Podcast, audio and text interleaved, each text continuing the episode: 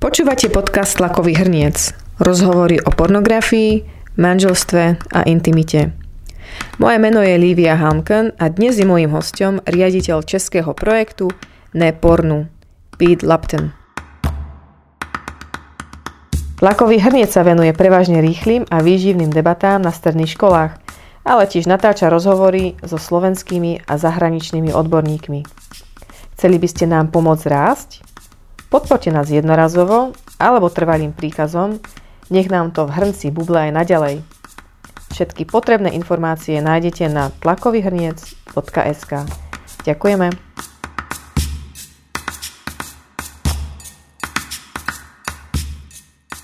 Mužovým menom Pete Lapton píšu stovky mužov a žien z Čiech aj Slovenska, pretože buď potrebujú pomoc v boji s vlastnou závislosťou na pornografii, alebo hľadajú pomoc pre svojho partnera.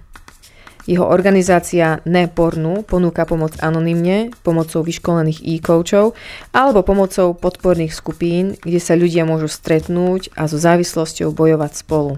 S Pítom sme sa rozprávali o eskalácii závislosti na porne. Odrážali sme sa od filmu v síti a skúmali sme, ako je možné, že človek, ktorý nie je pedofil, sa postupne dopracuje do nastavenia, že chce vyhľadávať sex s deťmi?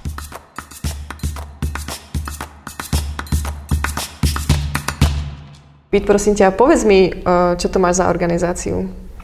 Čo robíte? No, a ono, myslím, že ten název sám o sobě je takový jako výstěžný, ne pornu. A já vždycky teda říkám, není to jako ne porno, jakože úplně jako jsme říkali, zakážeme porno nebo něco takového. My spíše se snažíme pomáhat lidem, kteří jsou na pornografii závislí a pomáháme jim říct ne pornu, aby dokázali se té závislosti zbavit. No ale součástí toho tak se samozřejmě i nějaké rozšiřování povědomí o té problematice, o které se pořád mluví docela málo. Mm-hmm. Uh, takže ak tomu dobre rozumiem, ľudia vás kontaktujú, tí, ktorí sú závislí, alebo možno partneri ľudí, ktorí sú závislí a potom čo, ako im viete pomôcť, čo robíte? Uh-huh. My primárně nabízíme nějakou formu e-coachingu, který je zdarma, je to e-mailový coaching, takže je vlastně zachovaná naprostá anonymita pro toho člověka, který nás kontaktuje. A my, on, když nám napíše, tak my mu přiřadíme nějakého osobního kouče, který je dobrovolník. Zároveň teda nenabízíme jako odbornou pomoc, nabízíme laickou pomoc. A, a je to ve formě doprovázení, že ten člověk se může vyspovídat vůbec poprvé to téma s někým otevřít a spousta lidí právě je vděční za to, že začnou ten problém vůbec takhle s někým řešit. Samozřejmě, když se potom objevují nějaké složitější problémy, jako třeba depresivní stavy a podobně, tak už třeba odkazujeme na nějaké odborníky. Ale jinak eh, ten základ je nějaké doprovázení, kdy my máme i proces, kdy my si ty kouče zaškolíme a oni potom vědí, jak ty klienty provázet, jaký je přibližně ten proces, jak dlouho to přibližně trvá a kudy ty klienty navigovat, předčemž ten klient si samozřejmě udává vlastní tempo a všechno. Mm-hmm. A tí klienti sa aj e, stretávajú alebo majú nejakú podpornú skupinu, ktorú hmm. možno vediete? No, a v základu ne.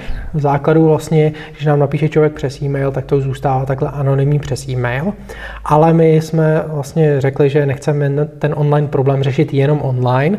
A takže jsme vytvořili nějakou návaznou péči, návazný krok, kde jsme vytvořili teda podpůrnou skupinu anonymních pornoholiků, místní podpůrné skupiny. A tam se snažíme, aby ty lidi už navazovali i ty vztahy, aby vycházeli trošku z té anonymity, tím, že se musí někde potkat, s někým se vidět. A tím to jim ale zároveň pomáhá mluvit o tom problému osobně, nějak otevřeně a to je taky velmi uzdravující, což vlastně ukazují i podpůrné skupiny třeba anonymních alkoholiků. Uh-huh, uh-huh. Uh, spýtam sa na pomer mužu ženy, že máte viac, predpokladám viac mužov, máte nějaké ženy? Pořád máme víc mužů, to pořád platí, protože řekněme, že pornografie pro ženy se začala normalizovat až relativně nedávno, jo, když už to je možná 10 let zpátky, a tak pořád je to relativně nedávno a vidíme, že více mužů řeší tenhle ten problém a z dlouhodobého hlediska tak ženy tvoří tak 15 až 20% našich klientů, mm. s tím, že 50% z nich velmi přibližně řeší svoji vlastní závislost a dalších 50% řeší třeba závislost svého partnera. Mm-hmm. Mm-hmm. Ak vás kontaktujú ženy, ktoré majú samé problém s pornografiou, tak potom tie podporné skupiny majú spolu s mužmi alebo oddelenie? V zásadě to, jak jsou tyhle skupiny nadimenzované, tak mohou být klidně jakoby dohromady. Jo.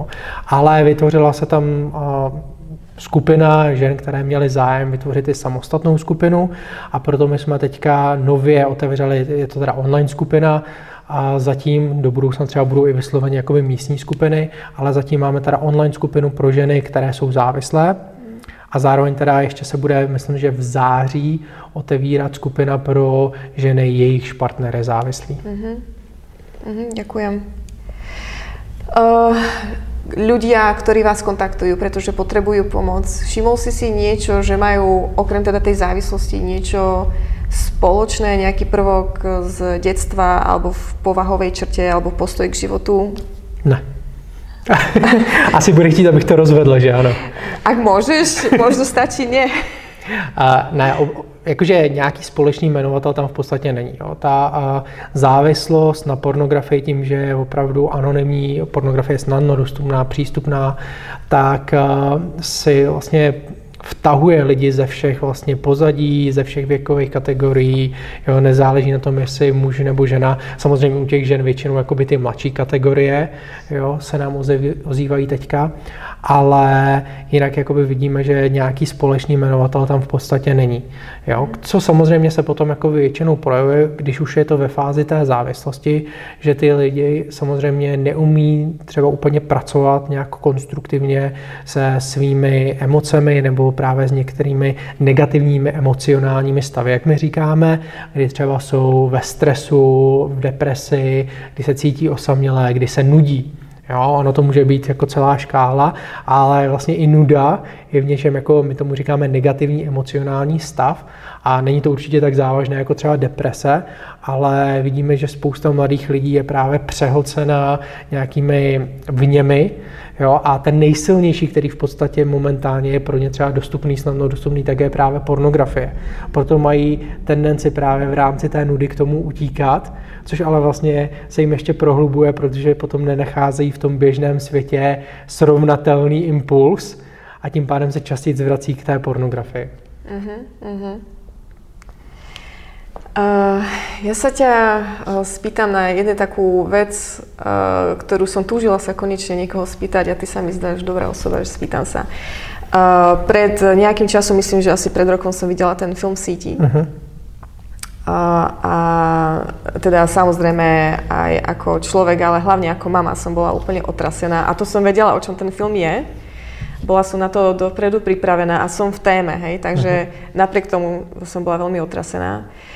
A rozprávala som raz jednému môjmu kamarátovi, tesne potom, ako som videla ten film a som sa nad tým rozčulovala, že, e, že ako je to možné, že zrelí, dospelí chlapi, ktorí ináč nie sú pedofili, e, sú ochotní kontaktovať a ponúkať sex alebo vyslovene hneď sa vyzliekať a masturbovať pred mladými 12-13 ročnými dievčatami, Nešlo mi to vôbec do hlavy, že aké je to možné, že zdravý chlap si to nevie vyhodnotiť, alebo že ho vôbec napadne, alebo že ho priťahujú tak mladé dievčatá.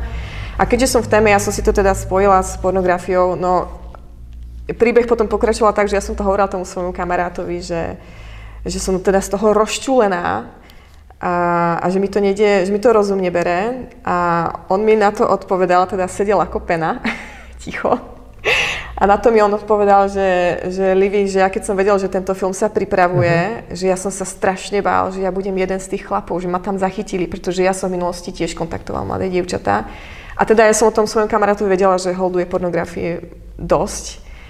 Ale zrazu som mala pred sebou toho chlapa, ktorý bol môj kamarát a už vôbec mi to rozum nebral, že čo, veď ty si normálny chlap, ty si môj kamarát a že ty, by, ty si kontaktoval mladé No ja som teda akože šla domov z tohto stretnutia úplne otrasená. A hovorím si, tak ja už neviem, že komu a čemu mám veriť. A hlavne mi to zobralo na jednej strane takú ako keby dôveru v chlapov. Našťastie mám doma veľmi dobrého muža, ktorý to zachránil. Čo na to hovoríš? Ako je to možné, že zrelý, rozmýšľajúci chlap je schopný v sexuálnom kontexte kontaktovať mladé dievčatá? Mm. Já si myslím, že obecně tam hraje roli několik faktorů. Jeden z nich je, že prostě žijeme ve sexualizované společnosti.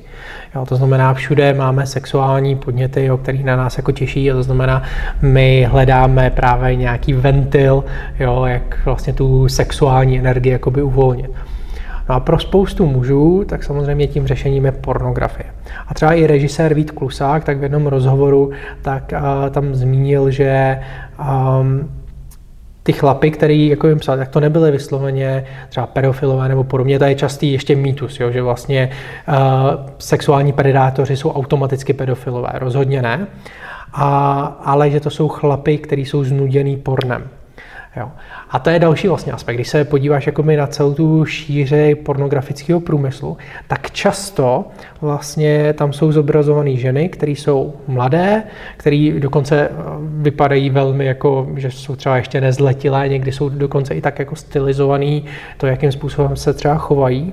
A samozřejmě to uh, nás buduje nějaké pornografické scénáře v našem mozku a my to potom máme tendenci vyhledávat. I když víme, že to třeba není realita, Jo, tak když prostě schlídeme několik těchto z těch videí, nebo prostě desítek, stovek hodin, prostě tady nad tím strávíme, tak nás to nějakým způsobem naprogramuje. Já si myslím, že pro ty muže potom tohle v jeden moment v rámci eskalace té závislosti přestane dávat jakoby smysl, nebo přestane to být, přestane jim to dávat tu potřebnou dávku jo, toho dopaminu, adrenalinu a podobně. A tak právě vyhledávají něco jakoby víc a už v tom reálném světě, když to tak řeknu, a právě internet a ta dostupnost vlastně, že můžou kontaktovat vlastně v podstatě kohokoliv, bez jakéhokoliv omezení a ještě ke všemu anonymně, tak jim dává tu svobodu tohle vlastně vyzkoušet, aniž by tam musel nutně přijít nějaký jako postih. Jo, a do, do té doby, než vyšel ten film v síti, tak opravdu těch postihů bylo minimálně. Jo. A myslím si, že to bylo jedna z věcí, kdy opravdu oni toho využívali k tomu, aby jednoduše prohlubovali ty svoje fantazie a snažili se je přenášet do toho reálného světa. A samozřejmě spousta chlapů zůstalo jenom jako u toho, že je kontaktovali jenom jakoby online jo, a jenom přes tu kameru, protože to přece není ještě to reálné, pokud tam není ten reálný kontakt ten v tom fyzickém světě. Ale samozřejmě některý jedinci tak jakoby se to snažili přetáhnout i do toho reálného světa. Áno, ale ja tomu, tomu všetkému mm-hmm. rozumiem. Ja skôr, ja, že nerozumiem tomu, že prečo deti, prečo kontaktovať děti. Protože my sexualizujeme ty děti, nebo pornografický průmysl sexualizuje vlastně, nebo mladistvé obecně. Jo. A ono právě, když, jo, když se podíváme potom třeba na různé kategorie nebo názvy videí, jo, tak je to uh, vysloveně, tak jakože je to skoro incestní, jo, že prostě uh, dcera a otec, nebo otčím, jo, většinou se tam teda dává stepfather, mm-hmm. jo, nebo něco takového. Uh, že tohle, co se nějakým způsobem znormalizovalo, a samozřejmě ten mladistvý věk tam hraje nějakou roli. Že? A do toho a nejenom, že tady máme klasickou pornografii, samozřejmě, když někdo teda vypadá jako pod 18, tak už je to tak jako na hraně, ale do toho tady třeba hraje roli že jo, um, manga nebo prostě že jo, animovaný uh, porno, kde vlastně to přechází v to, že a tam opravdu jsou znázorňovaný třeba jakoby holčičky jo, a podobně. Mm. A v těch chlapech to prostě buduje tu fantazii a potom to jakoby podle mě vyhledávají tady tím způsobem. Je, je, je to všechno o adrenalinu, je to všechno o stupňování. Jo. Já mám třeba prostě jeden z našich klientů, už jsme o tom natáčeli taky podcast, vlastně s manželkou toho klienta. To byl uh, klient, který byl už téměř v důchodu, jo, a jeho manželka mu vlastně na tabletu objevila dětskou pornografii. Oh. Jo. S tím, že ta manželka pracovala ještě na dětském oddělení v nemocnici. Ne. Oh. Takže ho udala jako na policajty. Oh. A dlouho se to řešilo a on je teďka jako v podmínce, protože jako nebyl tam žádný něco následního nebo něco. A, ale, a nebylo to v tom, že by byl pedofil nebo cokoliv. On ani nekontaktoval ty holky. Jo ale bylo to, že v rámci eskalace jo, vyhledával prostě silnější podněty, jo, který, protože to, co sledoval na začátku, už ho nevzrušovalo tolik, jo, a tím pádem vyhledával něco, co bylo zvláštnější. Jo. A to právě spousta chlapů vyhledává to, že vyhledává třeba tvrdší porno, mm. nebo vysloveně porno, kde uh, je nějaké znásilnění. Jo. Teďka prostě, když byla, uh, nebo když je válka na Ukrajině, tak prostě mě děsí to, že jeden z nejvyhledávanějších ano, pojmů, ano, už jsem to zjistila. tak byl Ukrainian war rape. Jo, ano. Jako znásilnění prostě. Ano, už jsem to i hovorila v škole což je prostě šílený. Jo, a ono se to projevuje i na jiných věcech. Když vyjde prostě nějaká nová počítačová hra, tak vlastně ten název té počítačové hry je jako jeden z nejvyhledávanějších termínů jako na pornoserverech. Jo, protože ty lidi, jako je to něco aktuálního, něco nového, tak to tam jako hledají.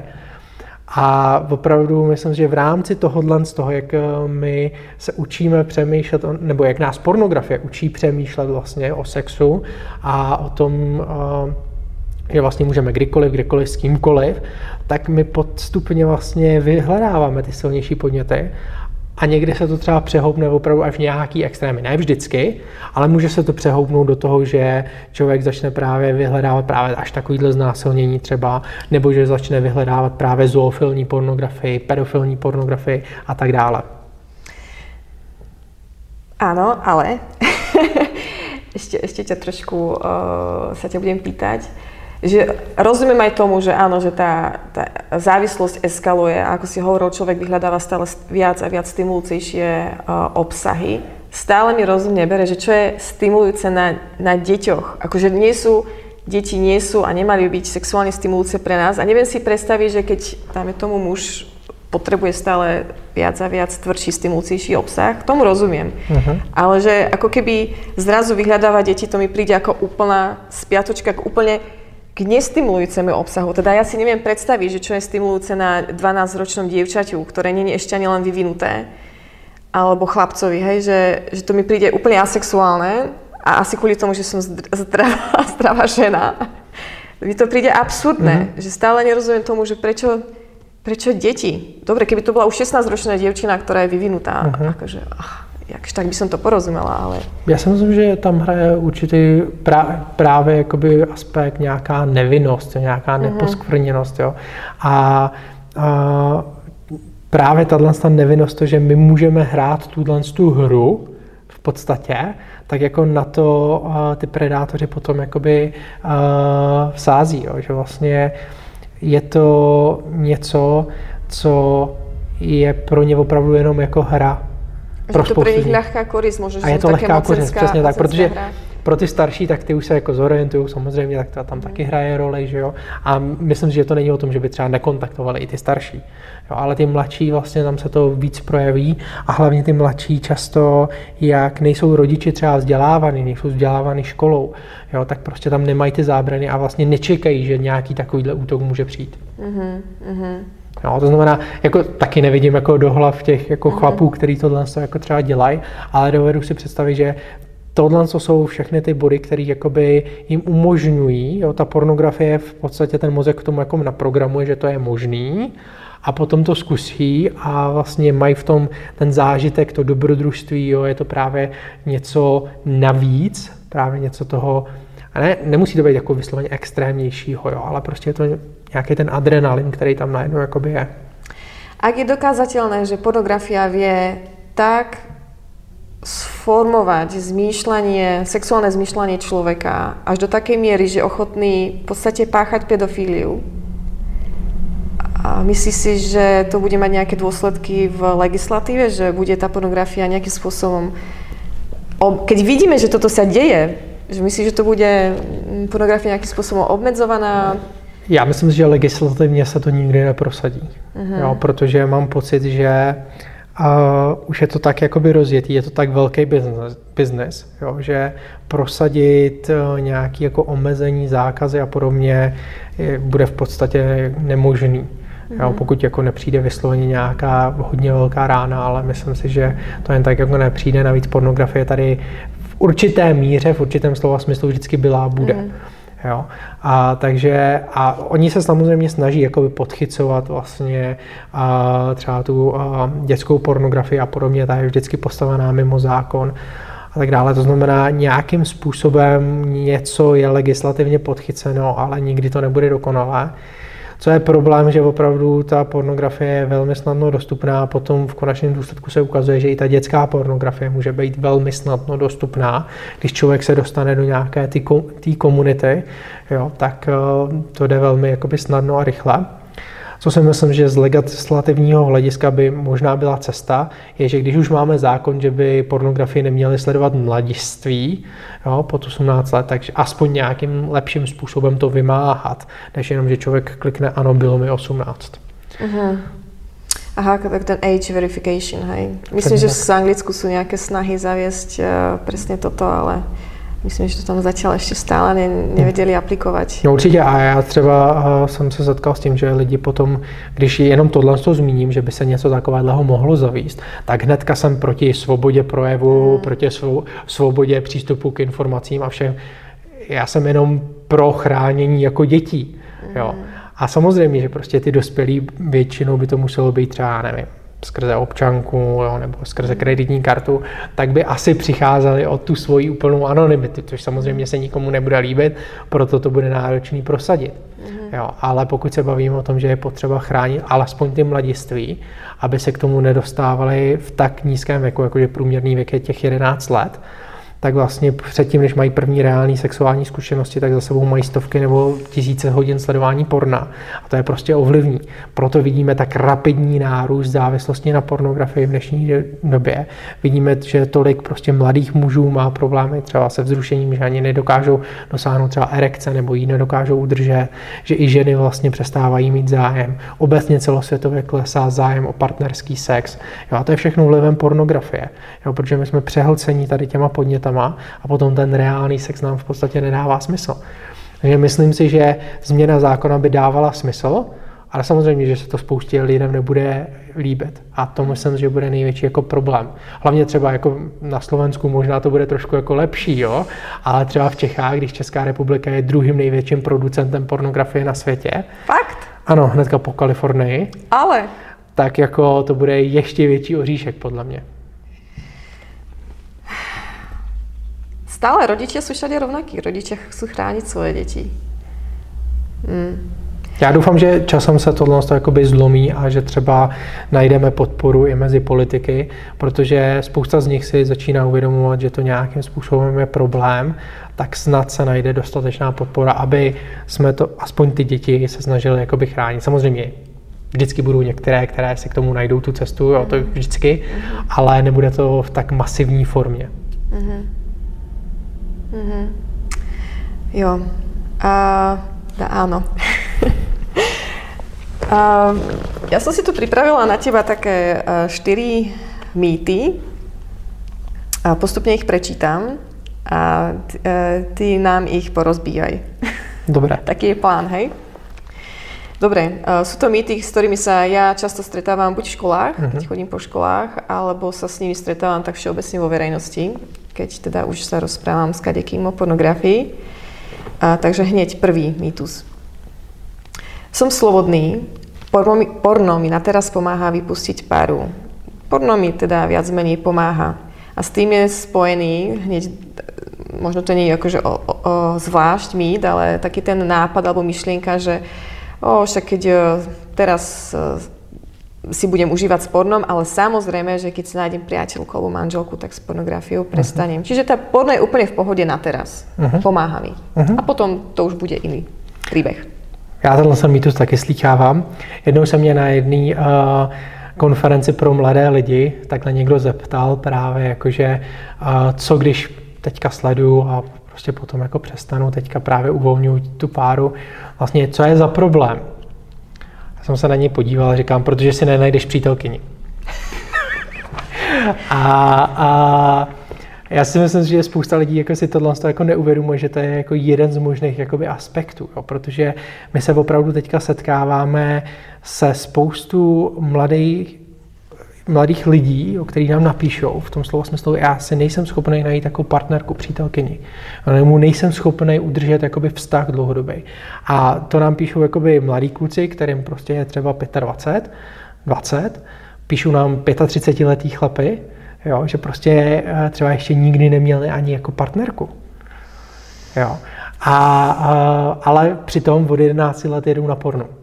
Jo? A to si myslím, že spousta jakoby, lidí jakoby nedomýšlí a zároveň si neuvědomuje, že vlastně a právě protože se o tom málo mluví, jo, že pornografie je návyková, mění prostě naše myšlení a vlastně my, když si v tom doby, v té době do, dospívání vybudujeme závislost, což vlastně tím, že se náš mozek formuje až do 26 let, tak vlastně je mnohem náchylnější k vytvoření závislosti, tak potom se toho budeme velmi těžce zbavovat. Jo. A ty mladí muži nám třeba potom jako píší, že třeba oni si najdou i partnerku, která by třeba s nima jakoby chtěla být. No jenže potom je opustí, protože oni s ní nejsou schopní mít sex. Jo. A to, to samozřejmě jakoby, u každého to funguje trošku jinak. Jo. Co se teďka nejčastěji projevuje, to, že uh, mladí lidi nejsou schopní navazovat uh, kontakt vůbec, jo, vztah s opačným pohlavím, protože neví jak. Jo. Často je to o tom, že si ty vztahy hnedka začínají jakoby sexualizovat a to je jakoby jeden z problémů. Zároveň se tam právě projevují to, že jsou tam právě ty erektilní dysfunkce u mladých mužů. Jo. Některý výzkumy, jedna britská studie říká, že až 50% mladých mužů ve věku 18 až 30 let trpí erektilní dysfunkcí způsobenou sledováním pornografie. Ano. Jo. A nám takhle píší s tím vlastním problémem 15-letý kluci. Jo? To musí být hrozné. To musí být hrozné pro mladého muža.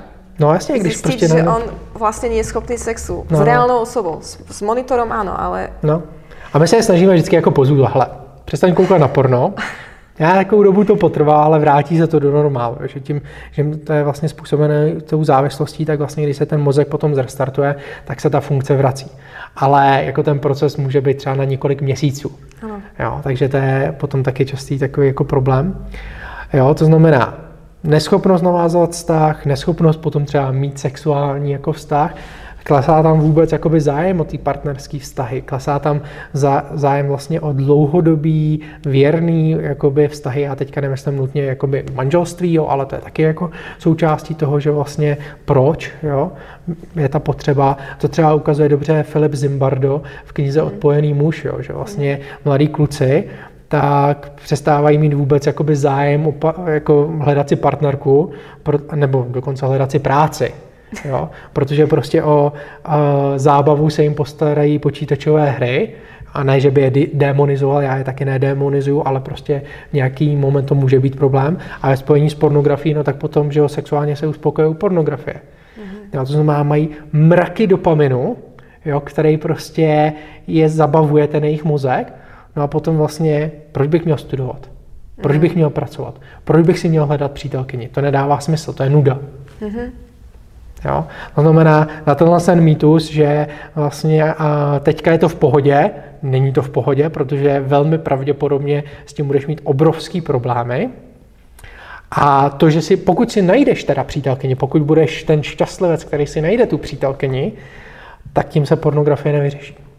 Spousta lidí si tohle to myslí a já jsem toho důkazem, že prostě u mě se to tím nevyřešilo, když jsem měl manželku, jo, potom nevyřešilo se to u spoustu lidí, kteří nám prostě píšou.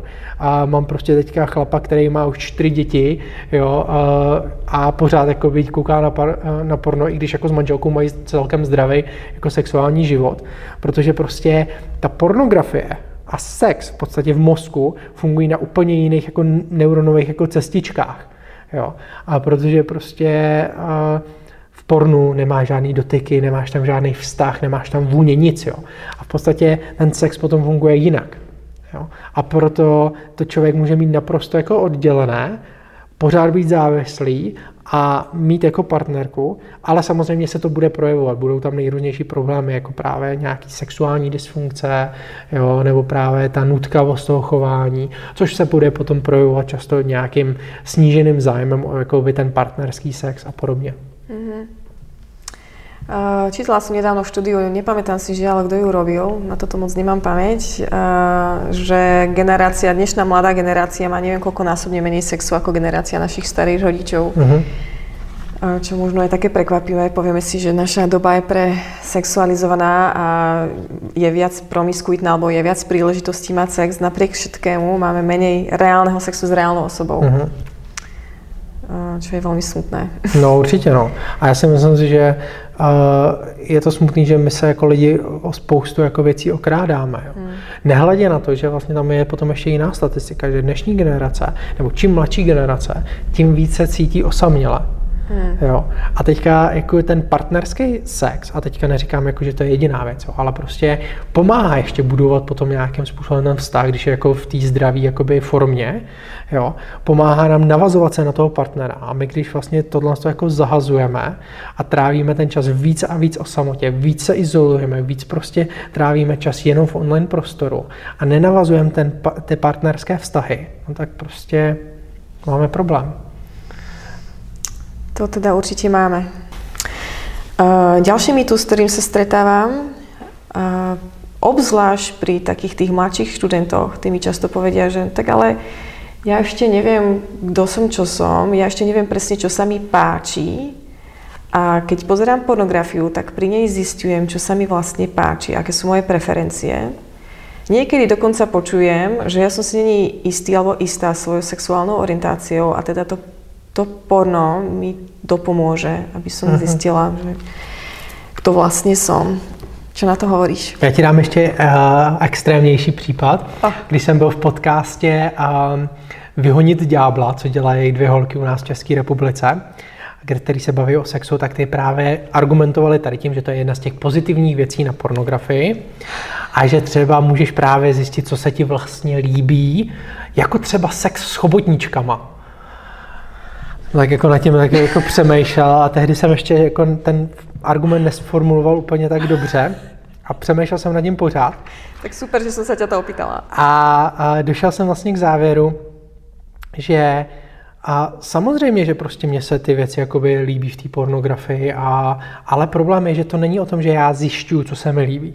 Ty věci v pornografii jsou nadimenzované tak, aby se mi líbily, prostě aby mě sexuálně vzrušovaly. Jo? A to si spousta mladých lidí jako neuvědomuje.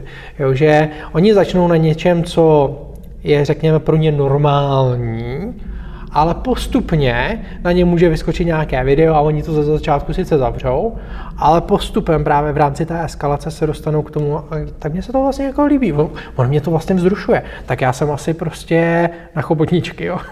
Nebo když řekneme tady nějaký normálnější příklad, tak já nevím, jsem třeba a jako chlap, tak jsem prostě na kluky, jo. nebo holka, prostě jsem lesbička, jo. nebo cokoliv, jo. A myslím si, že to je častý případ. A tohle to nám pornografie může vlastně udělat, že vlastně my začneme pochybovat o naší sexuální orientaci. Jo. Ona je samozřejmě jakoby otázka, já třeba zastávám asi názor, že samotná sexuální orientace pravděpodobně je neměná, jo, možná by se mnou někdo nesouhlasil, to je asi jako jedno, ale co pornografie dělá, že právě, jak jsem už zmiňoval, že vlastně nadrátovává ten náš mozek nějakým způsobem, buduje nám ten pornoscénář v mozku, tak v podstatě to dělá i v oblasti naší sexuality. Jo? A my můžeme potom začít mít pocit, že jsem teda třeba homosexuálně orientovaný, nebo samozřejmě můžu být orientovaný třeba na zvířátka. Jo, to je potom v podstatě jako jedno. Protože mě to zrušuje, tak myslím, že jsem takhle orientovaný. A spousta právě mladých lidí v tomhle tom je zmatená, že vlastně jakoby neví. A samozřejmě někdo je opravdu homosexuálně orientovaný jo, a prostě začne to sledovat a tam jako není co řešit ale potom vlastně ty lidi, kteří opravdu jakoby sledují něco, co neodpovídá jejich sexuální orientaci, tak je to třeba vyděsí, jsou zmatený, hledají, jo. A vždycky jako zdůraznuju, hele, tohle to opravdu pornografie může jakoby udělat. Ty nezjistíš pornu, co se ti líbí nebo nelíbí, protože prostě to porno je nadimenzovaný, takže se ti to bude vždycky líbit, jo. Nebo minimálně časem se ti to začne třeba líbit. To znamená, pornografie tě programuje a ty vlastně potřebuješ se od toho jako odpojit, aby se jako teda zjistil, co ve skutečnosti jako se ti jako líbí nebo nelíbí. Takže vlastně úplně naopak. Přesně tak. Mhm. A v tom nejextrémnějším slova smyslu, nebo ne nejextrémnějším, v tom základním slova smyslu, jakoby naše sexualita je něco osobního, v tom slova smyslu, že já to neobjevím někde na internetu. Jo? Já to objevím v tom partnerském vztahu. Jo? A samozřejmě, jakoby můžeme se o tom bavit, určitě pomáhá mluvit o teďka třeba o sexuálních orientacích, to, že prostě někteří lidi jsou homosexuálně orientovaní, jo? že prostě to není něco, že by byly jako divný nebo podobně. Takže se to trošku začíná tato ta diskuze jako normalizovat, jo? si myslím, že je v pořádku. A protože lidi mají možnost o tom mluvit jakoby otevřeně a otevřeně hledat, jo? že to neskrývají někde jakoby v sobě. A na druhou stranu, k čemu to právě někdy zase jakoby vede skrz tu pornografii, že vlastně potom jako sklouznou, že vlastně jsou někde jako úplně jinde a teprve třeba po letech zjistí, že to tak třeba vůbec nemá, jo, nebo právě a, tam může být zmatení v tom, tak jsem třeba by, jo, nebo prostě něco. A, a je důležité prostě jediný, jo, neříkám, že to někdo má tak nebo tak, nebo jo, že pornografie to dělá vždycky, jenom řeknu, že pornografie nás takhle může prostě programovat aniž my bychom si to jakoby uvědomovali. Hmm. Uh, áno. Osobne poznám, teda, teda som, jak som ťa počúvala, spomenula na rozhovory s niekoľkými mužmi, ktoré som mala, ktorí mi hovorili, že reálne v reálnom živote sú uh, heterosexuáli a priťahujú ich ženy. Uh-huh. A vždy to tak bolo, ale po nejakom čase, väčšinou po niekoľkých rokoch s pornografiou, napríklad ich pri, priťahujú transexuáli. Že to je uh-huh. taká ako keby veľká podskupina a oni, sa, oni sú tomu sami dosť prekvapení, že, uh-huh. že zrazu ich priťahuje e, telo, ktoré má penis, uh-huh. ale je naštylované, nastylingované uh-huh. ako žena. Mm. Jo. A to je prostě něco, kde my jsme se jako posunuli v tomhle tom a skrz tu pornografii, myslím si, že to je velmi častý případ a může to jít, jak říkám, nejrůznějšími směry. Uh-huh. Uh, dobre, tretí mýtus. A to je taký môj obľúbený na ten, ja sama rada odpovedám, lebo tu sa cítim najviac doma, keďže je to o manželstve, ale som veľmi zvedavá, že uh-huh. jak to ty dáš. Keď pár alebo manželia pozerajú porno spolu, alebo aj osobitne, každý zvlášť, zlepší ich to sexuálny život. Vďaka pornu sa teda naučia byť lepšími milencami. Jak je to formulované, tak bych řekl ano a ne. A to, to si možná teďka překvapuju, ale já hnedka zkusím vysvětlit. A Právě jsme taky narazili skrz Lucii Krejčovou, která je sexuoložka, měla rozhovor pro DVTV a ona tam zmiňovala jeden výzkum, který vlastně říkal, že když vlastně partneři sledují porno v páru společně, tak zažívají větší sexuální uspokojení než páry, kde to sleduje pouze jeden z partnerů. Jo? Což vede k závěru, že teda pornografie zlepšuje náš sexuální život. Že jo? A, a neporovnala to s lidmi, kteří nepozerají porno vůbec? No po, pojď, pojď, pojď, pojď, pojď, ne, neskákej mi do toho, to, to, to pěkně po pořadě. Na první pohled to vede k tomu, že to zlepšuje ten sexuální život. Že jo? Ale právě... a, a to je právě to, že a, tady jsou někdy věci velmi jako vybíravé v tom, co jakoby citují. Ta stejná studie zmiňovala páry, které nesledují porno vůbec, zažívají ještě větší míru sexuálního uspokojení, ale zároveň netrpí žádnými sexuálními dysfunkcemi oproti párům, kde to sledují oba. Ještě, že tak. Jo. To znamená, ano, ono na první pohled uh, kdyby to sledovali oba, tak v něčem to bude lepší, než když to bude sledovat jeden, protože často je tam právě nějaké tajnůstkářství, jo, nějaké lži a ono to přirozeně narušuje ten partnerský jakoby, život. Jo, to znamená, když vlastně se tohle jakoby odbourá a najednou to sledují oba, tak se to v něčem jako posune zlepší, když to tak řeknu. Jo. Ale zároveň vlastně my uh, vidíme, že u spousty párů to dopadá tak, že oni třeba potom nejsou schopní mít partnerský jako sex bez toho, aniž by se předtím naladili u porna. Jo. Nebo právě tam mají nějaké ty sexuální dysfunkce. Jo. Což vlastně v konečném důsledku ničí ten jako partnerský sexuální život, jo? nehledě na to, že tam může být další programování do toho, že budou hledat prostě někoho dalšího, třeba do trojky jo? a podobně. A což může být jako jeden směr, nebo právě se tam budou projevovat i erektilní dysfunkce a tak dále. A myslím si, že právě ta studie krásně jako ukázala, že pokud my v tom vztahu vůbec jako nasledujeme to porno, tak jako to zbytečně neporovnáváme, to je jako jedna věc. A druhá věc je, ono to neníčí ten náš mozek, že my tam nemáme ty erektilní dysfunkce. Jo. Protože vlastně třeba, když budu zase trošku technický, tak za erekcí u mužů jo, je dopamin. Jo. A tím, že vlastně u toho porna se ho vylučuje šílemný množství, tak vlastně, když se potom před náma slíkne ta ženská, tak my si řekneme, hm, jako není asi tak zajímavý. Je jen jedna. Je jen jedna, ještě ke všemu, jo.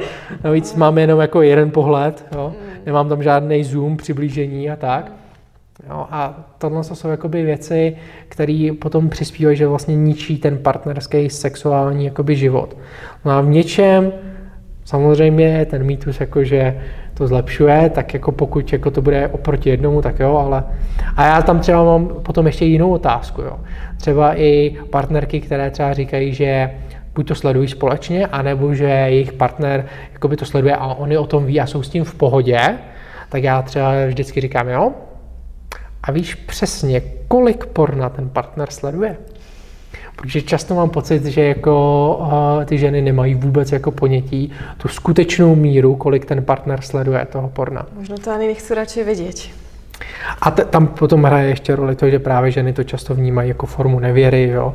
což vlastně nevěra jako sama o sobě, kdybychom si ji definovali, tak je vlastně zatajování blízkých, intimních, sexuálních jakoby, informací o mém jakoby, sexuálním životě. A, a to, že prostě já sleduju tamhle um, ženy, jo, jiný ženy prostě jak mají sex a podobně a ještě ke všemu vůbec jako vzhledové třeba neodpovídají mojí partnerce, jo, tak to potom, když ta žena zjistí, tak je to pro ní velmi jako zraňující. Mm-hmm. Dobré. Uh, posledný, další. Uh, podstatě jsme se už k němu vyjadrili, ale já to teda zhrním ještě raz. Pozeraním porna nikomu neubližujem, možno len tak sebe. Uh-huh. Tak to, že ubližujeme sobě, tak určitě, to už jsme tady vlastně zmiňovali. Myslím si, že druhý aspekt, který asi nemusíme víc jakoby rozebírat, tak to ubližuje i tomu partnerskému vztahu. Jo? Že ten časem má tendenci trošku tak jako skomírat, upadat, jo? může tam právě být ty sexuální potíže a tak dále. Ale potom je tady ještě třetí rozměr, o kterém lidi třeba vůbec jako neuvažují, a to je, jakým způsobem to ovlivňuje ty samotné pornoherce a pornoherečky. Protože často tam je takové, taková ta představa, no tak oni to dělají zadarmo, ne, nebo ne zadarmo, oni to dělají dobrovolně, když oni se proto přece rozhodli. Což jako je pravda pro nějaké procento jakoby žen a i tam bych řekl, že je otázka, do jaké míry to bylo dobrovolné rozhodnutí, když se vlastně podíváme, jakým způsobem oni byly naprogramovány Jo, tím, že třeba asi eh, spousta z nich, ne všichni, prošli nějakým sexuálním zneužitím jo, v dětství nebo prostě uh, se ocitli v nějaké finanční tísni a tak dále a teď se jim naskytla ta příležitost. No a pornografický průmysl opravdu velmi dobře jakoby těží a vykořišťuje ty lidi, kteří jako jsou v podstatě velmi zranitelní. Jo? A to si často třeba jako my neuvědomujeme a vůbec jako to nepřijímáme jako jednu z možností.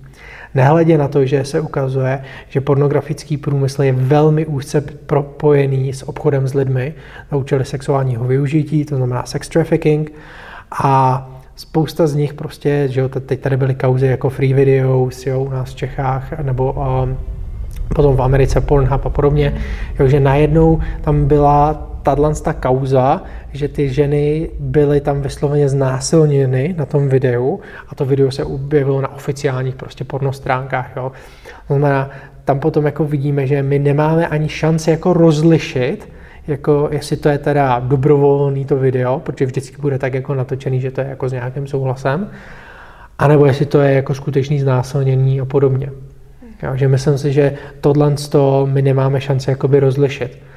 A v tomhle tom vidím právě to, že pornograf, sledování pornografie v jakýkoliv míře v podstatě my podporujeme pornografický průmysl, podporujeme obchod s lidmi, Jo? Nehledě na to, že tam se zároveň ukazuje, že často je to potom ještě hnaný tím, vlastně jak roste pornografický průmysl, tak je ještě podporována dětská pornografie, jo, která se taky tím vlivem tohohle to jakoby rozšiřuje. No a i když my řekneme, dívám se jenom na filmy, prostě, kde jsou jenom dospělí herci, nikdy nevíš, jestli ten člověk byl nebo nebyl znásilněný, A za druhý, tak vlastně my tím v podstatě přímo nebo nepřímo podporujeme v podstatě i jakoby, tu dětskou pornografii.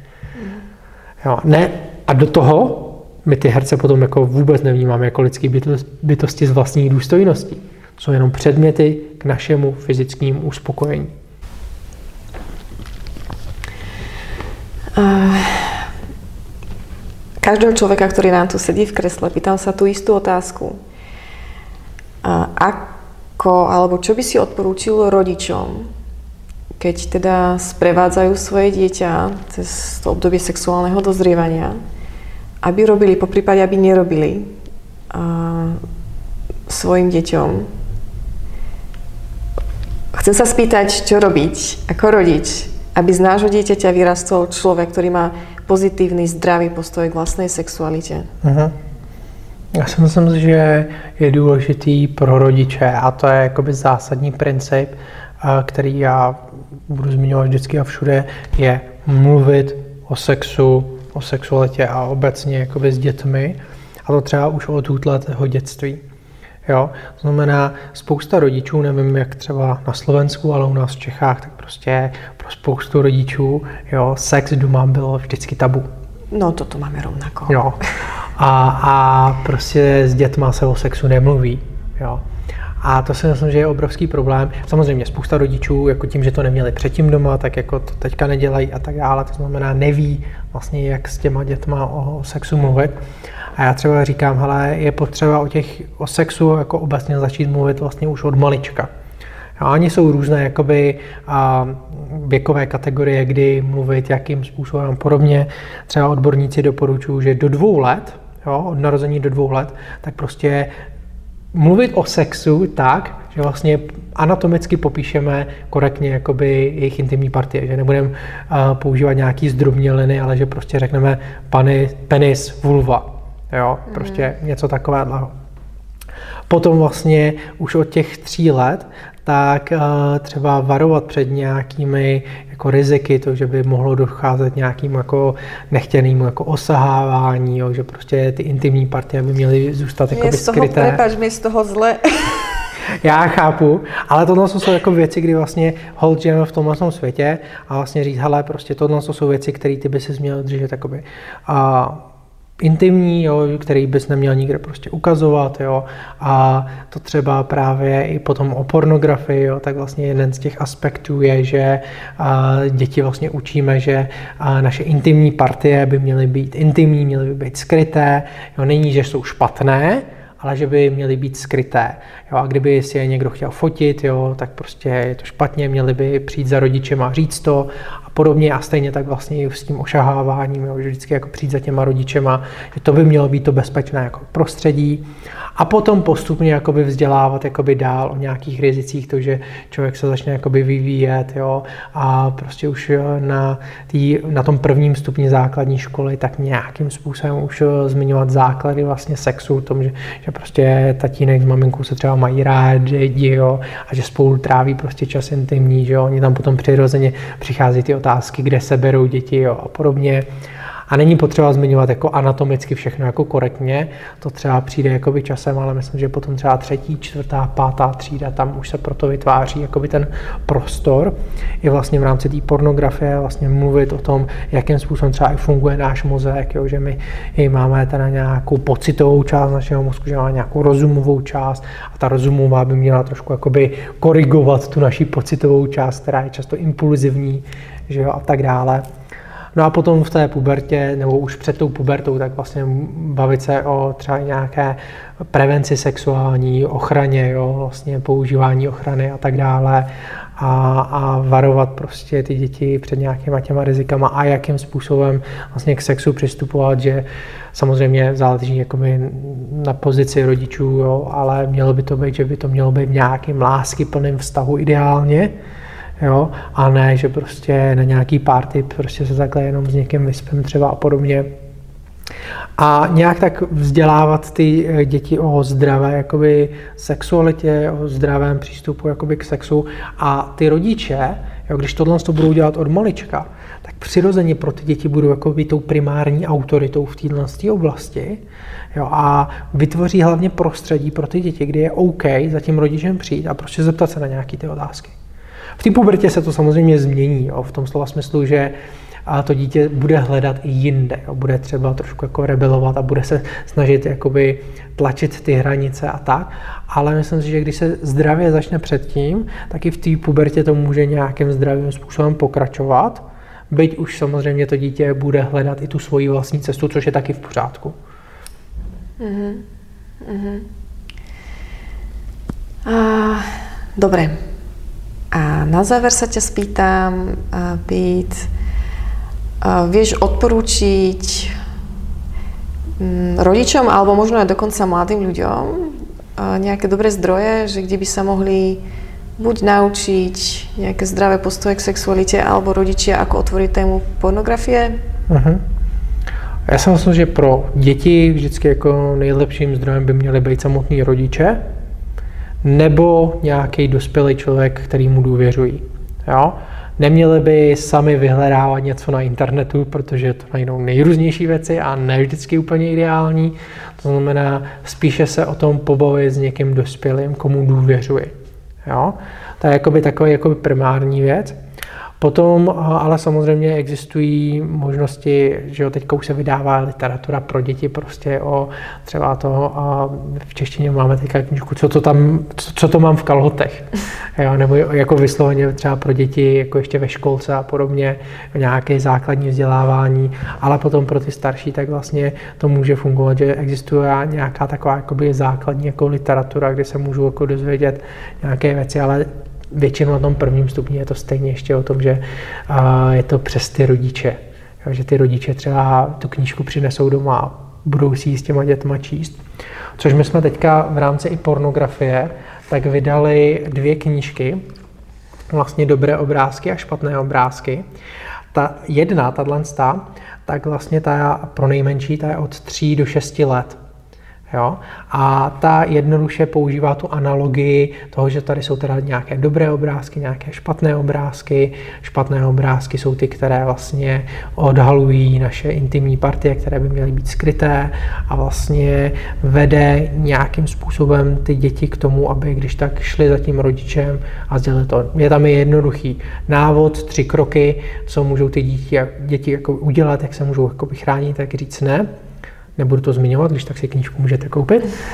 A potom vlastně pro ty starší, tak eh, ta je dělaná už víc jakoby rozhovor maminky eh, s dítětem a v téhle té vlastně knížce už jakoby je víc jako popisovaný, co je to pornografie, co je to závislost, jak funguje právě náš mozek, jo? že už jako pomáhá těm dětem lépe o těchto těch věcech přemýšlet a budovat si ten vlastní názor, ten vlastní jakoby postoj, ale pořád že pod vedením toho rodiče, jo? což je jako to ideální. Potom pro ty starší, nebo nejdřív možná řeknu ještě pro rodiče, teďka v češtině vyšla skvělá knížka Hry sítě porno od Michaela Slusarev, která vlastně provází rodiče tou džunglí vlastně digitálních technologií v dnešní době a ukazuje jim, jak k těm věcem přistupovat, jak přistupovat k té pornografii, k hrám, k sítím, sociálním sítím a tak dále. A dává jim i tipy, jakým způsobem o tom s těmi dětmi mluvit, jak nastavit třeba nějaká pravidla a tak dále. Pro starší potom, třeba i pro teenagery, ale i pro rodiče, tak doporučuji knížku Mýty o pornu, což je knížka, která pomocí vědeckých argumentů a životních příběhů, třeba i jako pornoherců, pornohereček, tak vlastně boří 24 nejčastějších mýtů o pornografii. A je to teda skvělý nástroj, kdy vlastně tam předává celou řadu odborných jako článků a na, na konci je vlastně i přehled vlastně o čem ty články třeba mluví a podobně a lidi si můžou získat ty fakta o tom, jak třeba funguje náš mozek a tak dále. A tak to je další knížka, kterou bych určitě doporučil. A potom třeba, kdyby tady byl někdo spíše eh, z náboženského, křesťanského pozadí, tak ještě doporučuji třeba knížku Konečně volný, jo, který zase právě popisuje, nebo ta knížka popisuje, jak my jako křesťané můžeme bojovat se závislostí na pornografii a využívat k tomu ten postoj té boží milosti, jo, bez toho, aniž bychom sklouzávali k nějakým pravidlům, jo, takhle to musí být, nesmíš na to koukat a všechno, ale vlastně jak k tomu přistupovat zdravým způsobem a najít si třeba i tu podpůrnou skupinu jako dalších lidí, třeba i v církvi a podobně. Takže to jsou eh, věci, které bych třeba eh, doporučil takhle já, a všechny jsou když tak dostupné i třeba na našem e-shopu e-shop.nepornu.cz Udělám takovou malou reklamu. A, ale jsou to skvělé nástroje, které potom jako rodiče, děti, teenageři můžou jakoby využívat. A samozřejmě na našich stránkách nepornu.cz tak najdou celou řadu životních příběhů, článků na tohle téma. Máme tam online kurzy, které jsou naprosto zdarma. Máme tam právě i pro rodiče, máme tam pro ženy, jejich partnery závislí, a pro kamarády, máme to jako pro patrony. Jo, v podstatě je to, když nějaký kamarád by měl problém a já bych ho chtěl doprovázet, takže mu to dá takový základní nástřel, jak k tomu přistupovat a tak dále. To znamená, náš web určitě je taky studnicí informací, kde můžou lidi čerpat naprosto zdarma. Mm-hmm. Ďakujem, ja sa veľmi teším na spoluprácu s Nepornu. Myslím si, že nám to bude spolu ladiť a že nájdeme mnoho prienikov. Uh-huh. Veľmi ti ďakujem, že si prišiel a ďakujem ti veľmi za skvelý rozhovor. Ďakujem, že si prišiel a ďakujem ti veľmi za skvelý rozhovor. Já děkuji vůbec za pozvání a možná na konci, jestli můžu, tak udělám ještě takovou jako malinkou reklamu. No. Podívejte se na nepornu.cz. Ale hlavně, a kdybyste třeba se chtěli nějak zapojit do toho projektu, kdyby někdo z posluchačů se chtěl zapojit, tak my máme dvě velmi aktuální potřeby. První, hledáme nový kouče. Znamená, momentálně pracujeme už s více jak 30 dobrovolníkama a potřebovali bychom ideálně tak 20 dalších. Petr, ale ty mi nemůžeš kradnout zo Slovenska koučov. Já potřebuji lektorov. A to, to, to je ještě něco jiného. Koučování je Dobre, po e-mailu. To, to je po e-mailu. Takže právě je to víc jako nenáročný, že v podstatě člověk se na to vyhradí třeba jednu až tři hodiny týdně a tím, že to po e-mailu může to dělat během vlastně práce a podobně.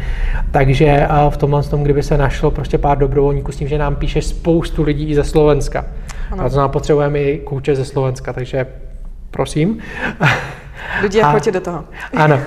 A samozřejmě v neposlední řadě, tak eh, tím, že jsme neziskovka, tak kdyby nás náhodou někdo chtěl podpořit, můžete se podívat na naše stránky neporun.cz a tam najdete informace, jak nás můžete třeba podpořit i finančně. Super. Děkuji. Ďakujeme, že ste počúvali podcast Tlakový hrniec. Veríme, že naše aktivity dávajú šancu mladým aj starším robiť múdrejšie rozhodnutia a rozvíjať zdravšie vzťahy. Pretože na láske a vzťahoch skutočne záleží. Páči sa vám naša práca? Chceli by ste nás podporiť aj finančne? Paráda. Prispieť nám môžete na tlakovyhrniec.sk. Ďakujeme.